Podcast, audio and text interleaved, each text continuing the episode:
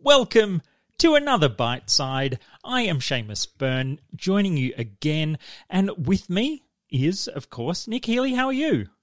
I'm very well, thank you. And, look, a really big welcome to my special guest, uh, the baby huntsman that's directly opposite my face on the wall over the top of the laptop. And what have you named this one? Because I know when you were in the inner west, you had a good buddy called Lemmy, um, the huntsman who lived They're in your bathroom. always called Lemmy. Oh. Every single huntsman is called Lemmy.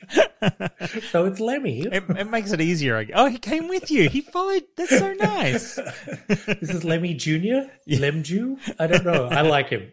Actually, my parents have a naming convention for uh, the bud the canaries uh, that my dad will get from time to time, and of course they they don't always last all that long. So uh, through my children's lifetime, uh, we are now at what they now call Richard the Fourth. That's actually pretty good. That's a great name for a canary as well. So it was originally called uh, Dicky. Um, and yeah, so now it is Richard the Fourth is what we're up to. That's so good. But look, it isn't the fourth anymore. In fact, Cinco de Mayo be with you, Nick. Does that sure, work? Sure. I really, really, really did plan on just ignoring the whole May the 4th uh, thing. I mean, look, massive fan of Star Wars, big thing in our household, you know, but just, um, I, I know myself and some friends, we used to do the whole May the 4th be with you thing before it became a thing. So, like, I guess I'm, yeah, everything you like, I liked five years ago. I guess it was that kind of a thing. Um, but seeing that Taika Waititi has been announced to be making a Star Wars movie and that Leslie Headland, the maker of Russian Doll, is going to do a Star Wars TV show for Disney Plus. I'm like, I am loving the space that they're heading to when it comes to giving really cool creative people some uh, access to the Star Wars universe.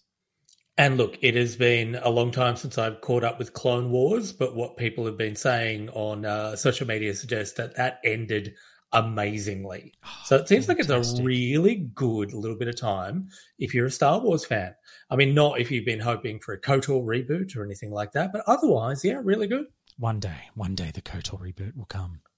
And look, uh, look, it will. It has to. It yeah. just has to. I, I think you're right, doesn't it? Yeah, I, I, I think it will. I think at some point, like that whole old empire type, you know, realm. I mean, I think the you know the um the old republic rather is yeah that's still a whole thing. Um, when it comes to the MMO, I think that is still active. If people want to go and jump into that, I think. Um, not that I've looked in a long time. I enjoyed it when I checked it out back in the day. Um, that was a long time ago. Yeah. That did have, I reckon, one of the best first 10 levels solo experience of any of those MMOs. Yes. Absolutely. I mean, I remember, yeah, playing through a scenario where it's like, I'm going to find like the hilt of the original lightsaber. Like, this is amazing story. You know, oh, it was so, so good. Scoundrel was just, I want my ship back. And it was 10 levels of you getting your ship back. And it was great. Yeah, cool. And that's it. I just, I literally, though, I remember hitting that point where you go, what, what am I meant to do now? Because I just finished oh. this really cool storyline oh. and I don't know what I do next. Just got to run around in this overcrowded area while people jump up and down. Yeah, all right, cool. like any MMO ever. Yeah. Um, but look, yeah, I think it's funny because, you know, of course, there's plenty of of uh, negativity still around yeah rise of skywalker. Um, you can see you know the very mixed reactions to that all over the internet now that it is available on disney plus. Um, but it does. It feels like you know i remember at the time i think i even said on this show that i'm like i wasn't sure if i loved it or was just relieved it was over. And it's like i i think the big thing from here really is that it's like escaping that whole idea of that series of nine films defining the Star Wars universe, that's kind of over. And now we really do get to just watch cool creative people get the chance, you know, obviously thankfully, you know, if if Lucasfilm and Disney give them that permission to start just letting other people do cool things with what is a great expanded universe concept. So that's that's what's exciting from here. But here's the deal: it's got to be smaller stakes, bigger universe now. That's really, what's important. That is a really it good point. to be. Yeah, absolutely. I can't do another. We're saving the universe. We're doing this. We're doing that.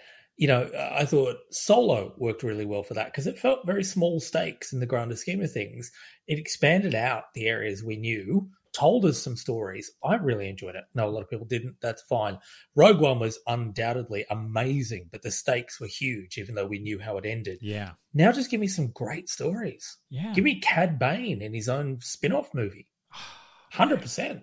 Yeah. Uh, no, I'm I'm psyched for what happens next, and of course now we just you know hopefully hopefully people get the chance to actually produce these things uh, when they're allowed to leave their homes. So you know we'll see how it goes. Though this is a good segue because of course you know one way to get around the coronavirus go and shoot a movie in space.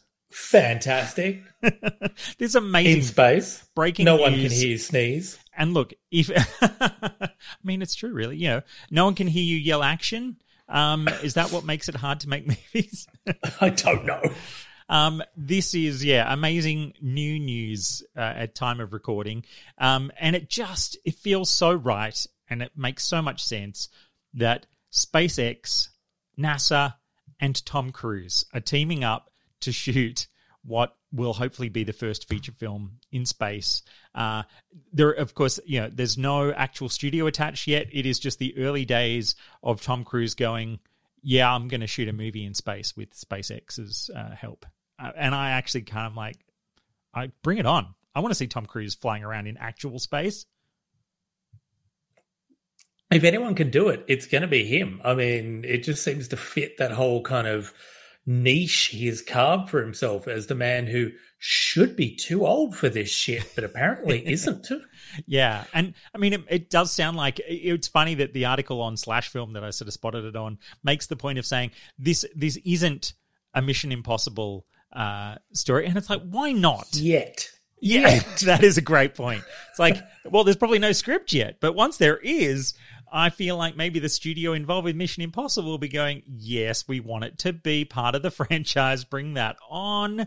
You could have Simon Pegg back in the kind of the com seat back here on Earth, making stuff happen on the computers.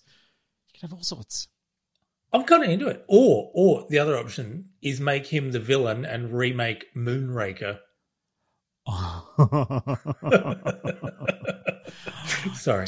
Uh, for anyone too young to, to know what Moonraker is, thank you. And uh, thank you for your service. And God bless you. You're better off not knowing. Yeah. Um, and look, I love this quote. Here's the deal, though. Oh, yeah, yeah. You go.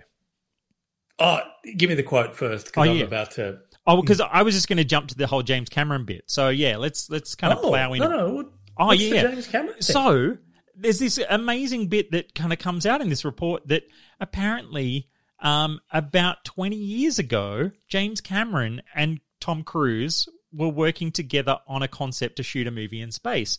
And so the quote from James Cameron uh, from a couple of years ago is that he had a contract with Russia to basically buy two seats on a Soyuz, go to the International Space Station. They were originally talking about doing like an awesome high end 3D documentary. And then he sort of went, hang on, why don't I just take Tom to space and we'll just like shoot a cool movie up on the uh, up on the space station and James Cameron was like, "Oh, we need to kind of get someone to train us as engineers." And of course, Tom Cruise is like, "You no problem. I'll train. To, I'll train to be a space engineer." what, 20 years ago? So they the deal was in 2000 and then obviously it just faded off, you know. And I mean, look, a million movies, grand ideas, they never quite come to life. So part of the you know, part of that is attached to this as well, right? That cool idea, but boy it will be tricky to execute. My God, I, w- I kind of wish this had happened because maybe we never would have had to have got Avatar. maybe he would have got it out of his system. Yeah. And we never would have had to do Avatar and this unquenchable thirst he's got for continuing the story that no one cared about. the story that no one cared about that made all of the money, you mean? Oh, did it? Did it? Yes. Are you serious? it is like the all time biggest movie at the box office. Oh. What is we don't deserve Tom Cruise in space. We really don't. we just don't. Look, here's the other thing though, is of course Elon Musk is involved, as you said. Yeah. Do we trust him to get Tom Cruise in space without killing him? Look, I trust him to get him there. Um I also, yeah, do do we trust him to not have something go wrong with the production, um, and then of course blame everybody else for the factor that went wrong, and that it was definitely Tom Cruise's fault, and that Tom Cruise is terrible to work with, and really, you know, blah blah blah blah blah. Because Yeah, boy, can that guy talk. Oh boy, he can talk. And I just really hope that when he does send Cruise into space, there's like a nice little pocket for an iPod or something to keep Tom Cruise calm. ah, I mean, right? they will sell the spacesuits. I mean, that will make half the money. Is Tom Cruise walking down the the gangway to get into the ship to go to space? Of course, they'll shoot it in slow motion. They'll release it early, Ugh. and then they will sell those uh, jumpsuits. Uh, you know, it will be like you know Top Gun three flight suits because Top Gun two is already in the can, isn't it? I'm pretty sure it is. I Um, thought it was out. is it? I don't know. Yeah, no, like I think it Mm, might. I think it might be in the list of movies that's delayed because of all of this Corona business. Um, All of this Corona business. right, we're getting so casual. referring to it now. I know, I, I can't be bothered. Oh yeah, all my right. It's coming out 26th of June. 26th of June. oh, okay, yeah. So that's so it's not coming out. I mean, that's basically it's going to be delayed until you know later in the year. Is 100%. answer. Oh my god! Look, while we're talking about Elon Musk, Yeah. though, can we have to acknowledge this unhinged earnings call Yeah, and Twitter rant that he went on? yeah, yeah. and it scares me quite a lot. So, I mean, the earnings call's one thing, but you know, Elon Musk deciding he's the face of kill the lockdown and get everyone back to work is just weird, weird, weird. Um, and for people who haven't caught up on this, there's a lot of stories around it. You won't be able to have a hard time, but essentially, on an actual call, he referred to uh, the isolation, the quarantine that America is having in some areas as forcibly imprisoning people in their own homes against all their constitutional rights.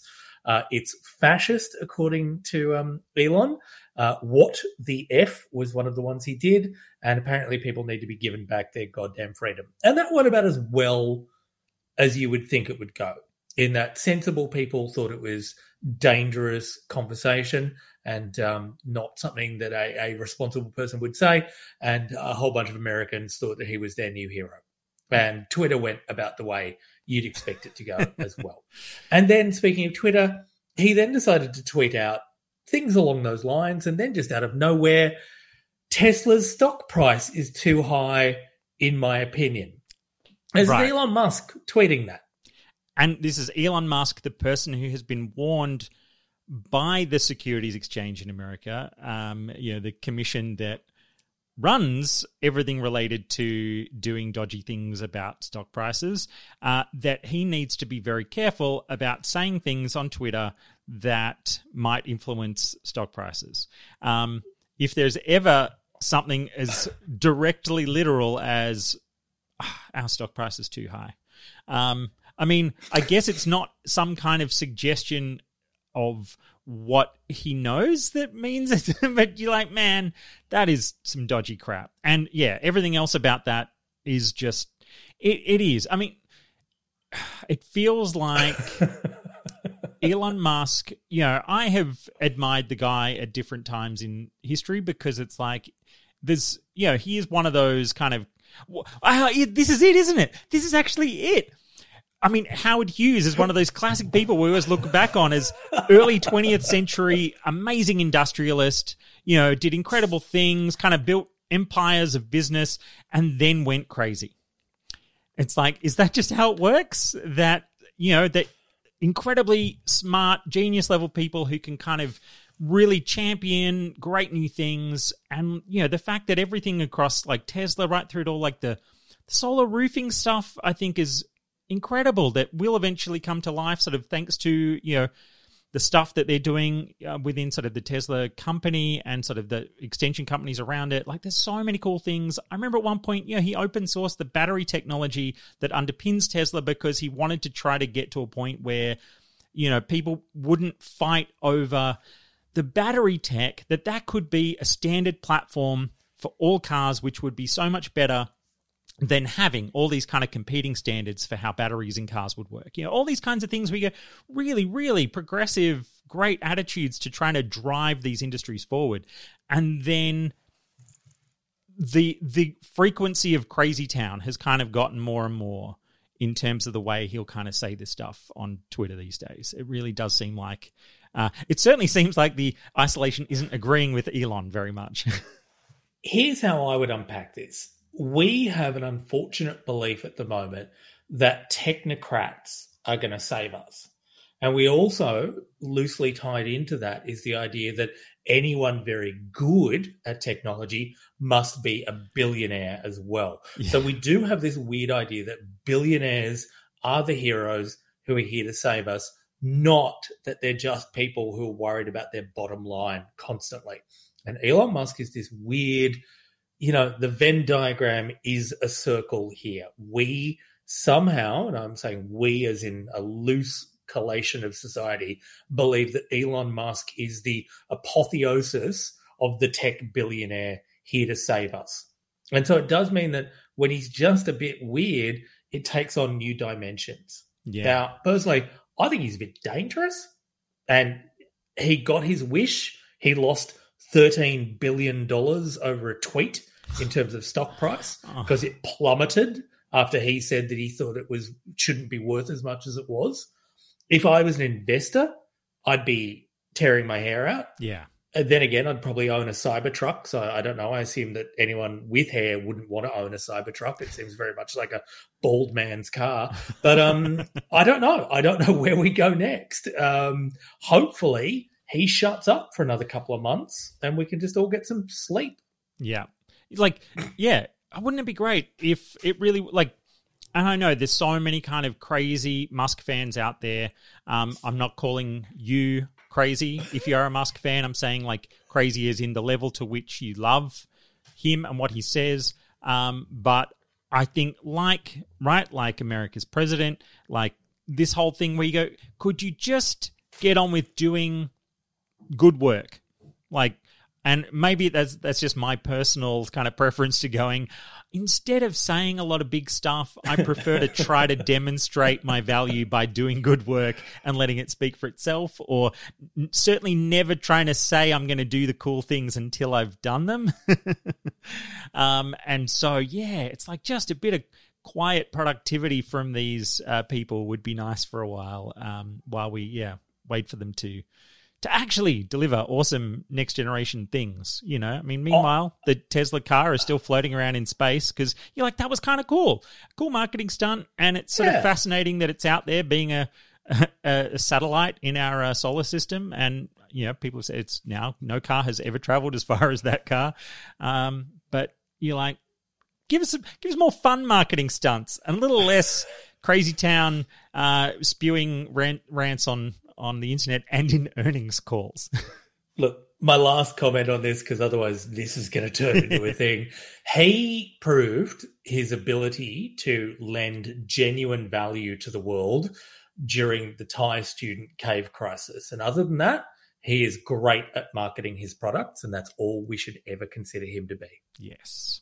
Yes. Good. Do you want to tell me about the magic keyboard so that we can move on. I can take a sip of water and we can all relax. all right, I will. So yes, uh, Apple sent me out the uh, the new Magic Keyboard for iPad Pro, um, which you know. So there was the new iPad Pro that just came out uh, this past mm-hmm. week. I think it's compatible with last year's model as well, though, because um, structurally I think they're the same chassis. Um, but this is kind of the most serious laptop style keyboard that iPad uh, has ever had. And so, I mean, there've been, I guess, there've been accessories and different kinds of companies have released um, add-ons of different kinds. Um, but I've just spent the last couple of days starting to play with the new, um, yeah, Magic Keyboard is the name for iPad because, of course, it's Apple. They love to give things magical names.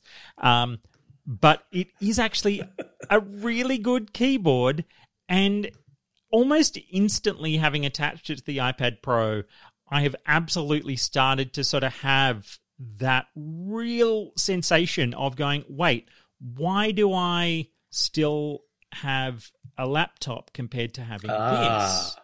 because it is so comfortable and it really has i think emphasized that idea that when i have tried to do the whole i'm going to use an ipad for a week i'm going to see if i could just live with this instead i hadn't really overemphasized sort of the keyboard experience as part of the you know what isn't quite perfect about it and suddenly using a good keyboard and a trackpad which is the first time they've added a trackpad even though it's a touch screen Hmm.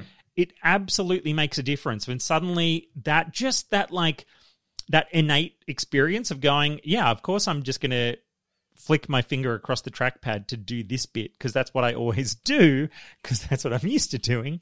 Um, but yeah the experience with the trackpad is fantastic. Um, the clever thing is instead of using a little arrow on the screen as you know the normal cursor and just brings up like a little just like a little round circle that's just sort of highlighting the screen slightly. And as you sort of move across if you know when you get to a point on the screen which is like an, an app button or any kind of button in an app or different things it just sort of like it just sticks to it. So it just sort of like Huh. snaps to the thing that you've scrolled towards. Um, and it means it just works really nicely. But um, it's absolutely created that feeling now of what yeah why why is this still not just yeah the road forward from here? And i'm genuinely in the middle of kind of thinking about that question but as a keyboard it is so solid. And one of the really other clever parts um, before i just sort of dig into some of this other stuff about it is it's kind of created and it's funny right? I feel like i'm almost doing show and tell. I'm looking at it while i'm trying to talk through describing parts of it. I'm like you can't see what i'm talking about. Um, but it has this sort of cantilevered design now. So instead of like you know every other one of these keyboards um, has tried to do you know it's like you set up in that rest slot if Like you it's know what I mean. origami or something. Yeah, yeah, and yeah. and so that sort of stability has often been a little bit weird, especially you know if you're trying to like sit on a train and work with those. Like it just like it snaps in man- magnetically, all that stuff. It's fine, but this just feels so much more sturdy. And definitely when you sort of take the keyboard itself out of the case, uh, like when sorry out of the box when you open it, it's much heavier than a than other kinds of keyboards in this style. But yeah, this really clever cantilevered um, design so that you know it's like the screen is kind of hovering above the keyboard a little bit, and it does mean it feels like it's in more of a natural laptop kind of a position than you would get with the other style. And nicely, I've also found that that cantilevering also means, and this is really important. I'm not going to pretend this is just actually a trivial throwaway, but I found watching TV in bed last night with this keyboard, it means you can kind of tip it forward towards you much better. Wh- Whereas those other other ones kind of mean it's you know pointing towards the roof a little bit, you know. and so it's it really is that idea where you're going, oh, it's like the TV is pointing at me while I'm watching the the videos instead of pointing half at the roof. Um, and I'm like, that is actually something that makes a difference to the day to day experience of these things.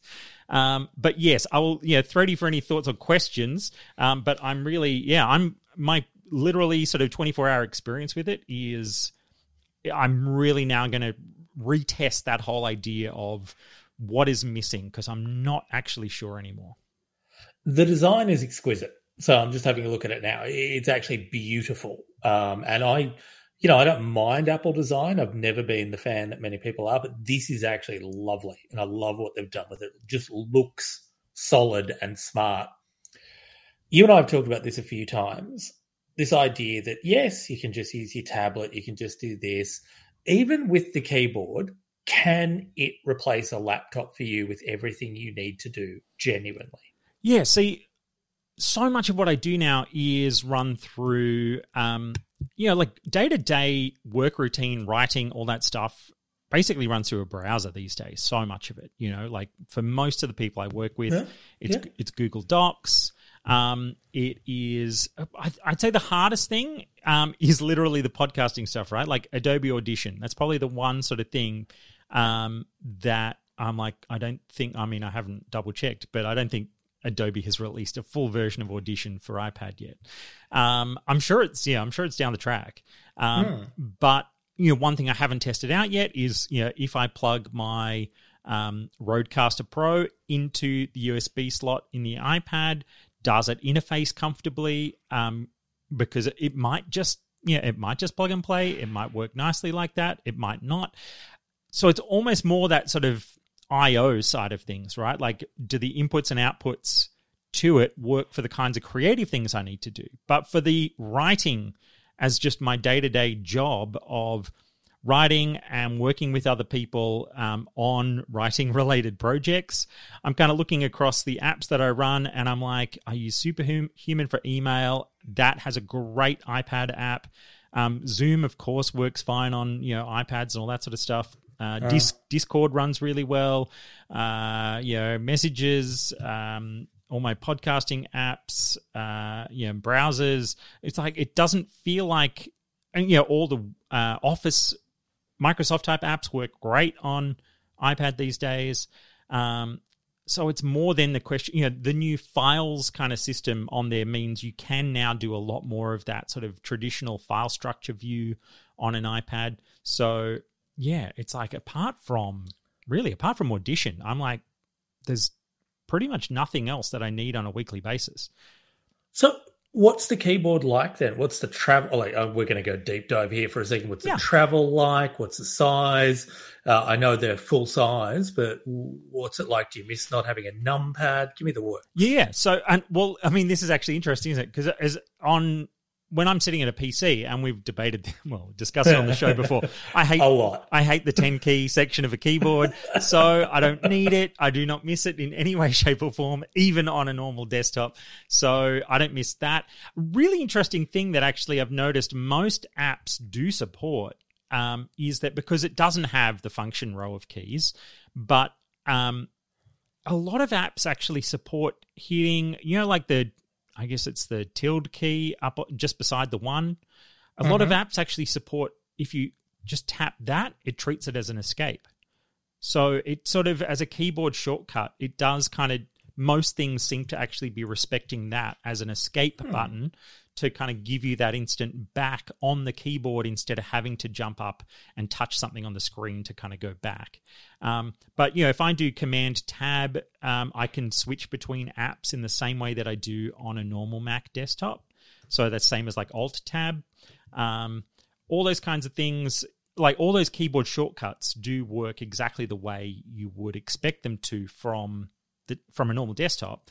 Um, the keyboard travel definitely is like it is a proper um, like a scissor style sort of keyboard because you know Apple uh, today they also announced that there's a new MacBook Pro 13 inch which replaces the old one that officially ends the era of the butterfly keyboard that uh, was the bane of Apple's existence when it came to repair requests and all sorts of issues.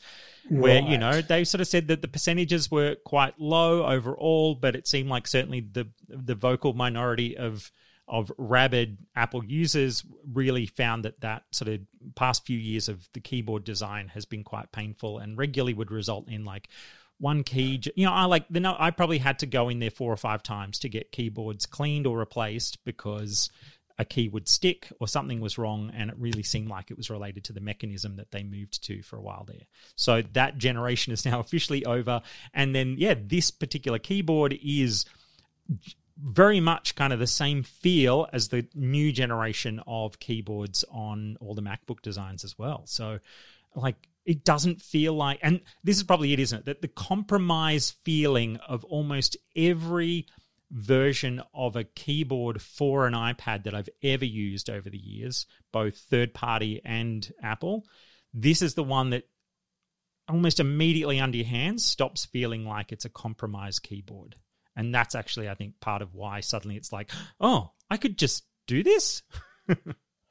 Final question then, and this is, I think, a yes or a no question. If I'm if I'm honest, yep. Is it worth five hundred bucks? Yes, with an asterisk.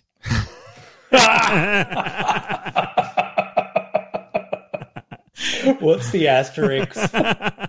so I think yeah, if if you want to make that commitment, then absolutely.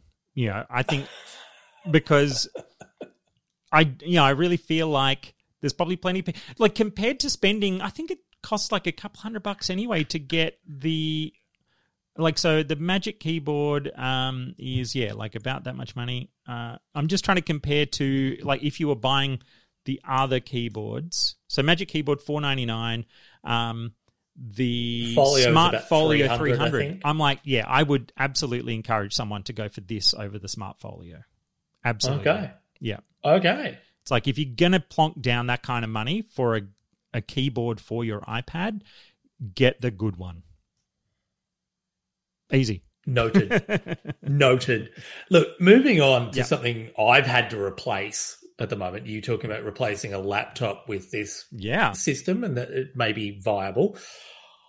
I have been really missing the gym. Of all the things that's happened under ISO and quarantine or whatever we're calling it, lockdown, it, not being able to go to the gym has broken up my routine. Yeah. It's really challenged me a lot.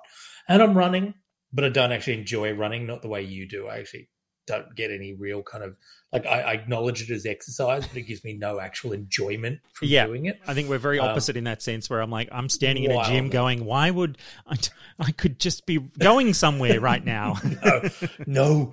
Um, and I did do a bike ride today, a really nice one. I've discovered that if I go a particular way, I actually go past the zoo in Dubbo Oh, and nice. occasionally get to see water buffalo, uh, which are just like up near the fence. It's weird. It's cute. That's it's cool. nice. Have you named again, them? just- Are they all named Lemmy? No, that's for the zoo to do. I'm sure they actually have names. I bet they do. Um, so that's all fine. Yep. What I have done is try and find some combo of apps and equipment that can get me through. And that's been really hard. I've not Mm. actually had a lot of joy from that. But um, just a couple of things I've been trying out now. And it all comes down to what you want to do. But I've been working with an app that's all about working you through a suspension band workout or a TRX workout right. and I found it both incredibly effective and fundamentally flawed. Mm, And what it does is basically you set the time and it says, Oh, do you want to do chest, back, whatever? And then it just completely builds a little quick workout for you based on that time you've done, but with no preview to what's happening. So Oh, at some okay. point it'll say, Get ready for, and you're like, I've never heard of that move in my entire life. What, yeah, right. what are you asking me to do? And you've got five seconds and then 30 seconds of that actual move. And then by the time you've actually worked out or adjusted the bands or done whatever you need to do, it's time to do the next thing. Yeah. So it is a fundamentally flawed execution. And the more apps I try, the more I find that, that there is still, these are meant to be a, an accessory to a gym workout or a trainer. These Yeah. things do not seem to stand alone and replace everything. And I'm finding it super frustrating. I've actually spent a bit of money. I've got the shed set up as like uh, I've got a full size boxing bag in there on a stand and a few other bits and pieces, and that's been great. But it's kind of just struck me that I don't think the style of exercise I enjoy will ever be replaced by technology. Yeah, look, that's a good point. I mean, right, we've been hearing the two big things I keep hearing from America is like about Peloton, which is like the you know the shared cycling Mm. Five grand experience. bike or whatever yeah. it is. Yeah. Um, and it has like a video thing on it, so you can actually do you know live classes remotely through your Pel- Peloton, all that fanciness.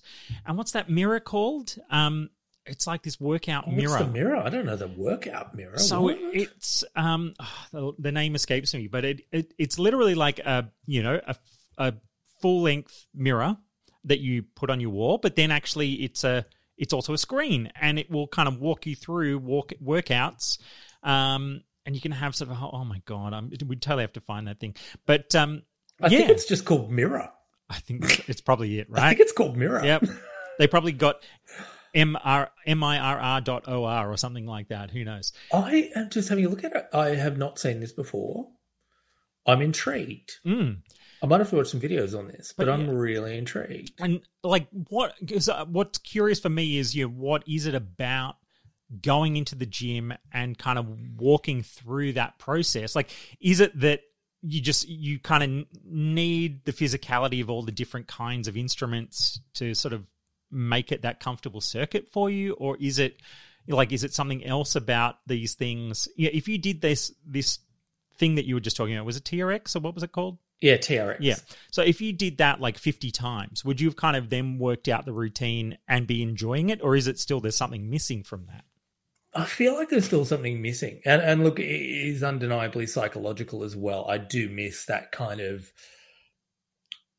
environment of Yeah. the gym, the experience of the gym, massively so. But I just, it's striking me that when I have used a PT occasionally, they're there. They're physically looking at you. They're Yeah. showing you what you should do. They're correcting you based on them being able to walk around and say, "Mm, no, not that. Oh, no, wait, leg a little bit further back, a little bit further back. Yeah. You don't get that, even unless they are amazing. I don't see how you could get that from a video PT without someone holding a camera walking around you while you do stuff. Yeah. And look, actually, um, I was on James Valentine a few weeks ago and we were talking about some of this sort of classes that were moving to Zoom and things. And a personal trainer actually rang up and, and talked about the fact that, you know, like, yeah, if they're, you know, students get the position, like that positioning the camera is so critical that it's like someone might get down to do push ups and it's like, I can't see them anymore to tell them if they're doing it right or wrong. Bye. Um, but they did make an interesting point that they also found that some they had new clients because, of course, some people are kind of quite self conscious about working out in front of other people, and suddenly were like, "Oh my god, uh, the opportunity to have a a training session live with somebody, but over Zoom, so I can just do it in my home." For those kinds of people, it was a new opportunity for them to participate in something that they wouldn't otherwise do. Um, Huh. So it was sort of interesting that, and again, it's funny because, of course, that's not a technology solution to having exercise. That is still very much about I, I need to connect with a human to to get the most out of this experience. So, you know, as much as tech is in, interfacing it, it's still it still fits in with what you're talking about, which is that someone just trying to sort of go, here's this automated, slightly robotic solution to your problem. It's like that's not actually the thing that you need. Well, shout out to the MVP of my workout at the moment, which is my five year old Fitbit, which I refuse to replace and update because it's actually keeping me going. That's awesome. I I just saw an ad on something that that Fitbit has also like done some, you know, upgrade for free to their your premium service for a few months for people. Um, I didn't know that they did a subscription service these days, but it sounds like you know it's just one of those yet another company who's gone. All right, if you're not getting the full version of Fitbit software experience, then like we're giving it to you while you're stuck at home. Um, so another one of those sort of positives that's been going on out And there. that is good. And my gym's done that too. Um, I, I belong to one of the chain gyms. They've got an app that normally you pay for. Oh, great. They've opened that up for people as well and stopped charging me. So, So yeah, not only good. have they given me something for free, they're not charging me my weekly amount. Yeah, that's really good. And look, the, That two, is really the good. two other exercise things I wanted to just quickly shout out is the Ring Fit, um, which apparently you can't Hmm. buy for love nor money right now because No. um, everybody who's got one has, of course, started using the hell out of it, which has made other people go, "Oh my god, I should get one." um, but I've heard people were having a really positive experience with that. So that's for Nintendo Switch. Um, but yeah, some people saying that it's got actually really good routines built into that. Um, and then my kids have actually really gotten into playing Just Dance 2020, also on Switch, and um, that's kind of been really awesome too because we try to send them out for a run if the weather's good um, after school, and if it's not good weather, it's kind of they're very much kind of going, great. Let's just do some Just Dance. Um, they're like really getting into it and really loving doing it, which is totally awesome. that is great. Yeah. All right. Let's wrap this thing fun. up. All right, let's do it. Um, quick shout out. I think I know I'm kind of throwing us in the deep end here, but we've been quietly working behind the scenes to get VR up and up and working at both my place and your place. Um, but I'm thinking maybe next week we dive into a bit of a VR special, talk through our experiences and you know what we love and what we're not, all that jazz. What do you reckon? Let's do it. I'll meet you in the Matrix this time next week, and we'll record from in there. We should totally try to do that if we can. Well, I'll block out a week and a half to make that work. yeah. Um, but Nick, where can until then, yeah, where can people find all your cool things going on? Uh, track me down on Twitter. It is at dr underscore nic Dr. Nick. But be warned, I've got this week off from work, so all I'm doing is having a bit of a political rant every now and then. you might want to come back after after Monday when I'm back in the actual seat of my job. um, I'm at Seamus on Twitter, and you can also that's S E A M U S if you have rarely encountered that name before. um, I still get it. Um, at Byteside, of course, also slash Byteside on Facebook and at the Byteside on Instagram and ask at byteside.com. You can email us and tell us what you're enjoying, what you want to hear more about. Um, are you hoping Tom Cruise makes his space movie? Um, are you buying a magic keyboard? Um, do you love or hate Elon Musk? And did you order the Cybertruck? Have you? Yeah, have you pre-ordered a Cybertruck? Or are you just missing your gym and wishing it was open again, just like Nick? Um, so yes, shout out to us whether via social or via email. But other than that, we will catch you again next week.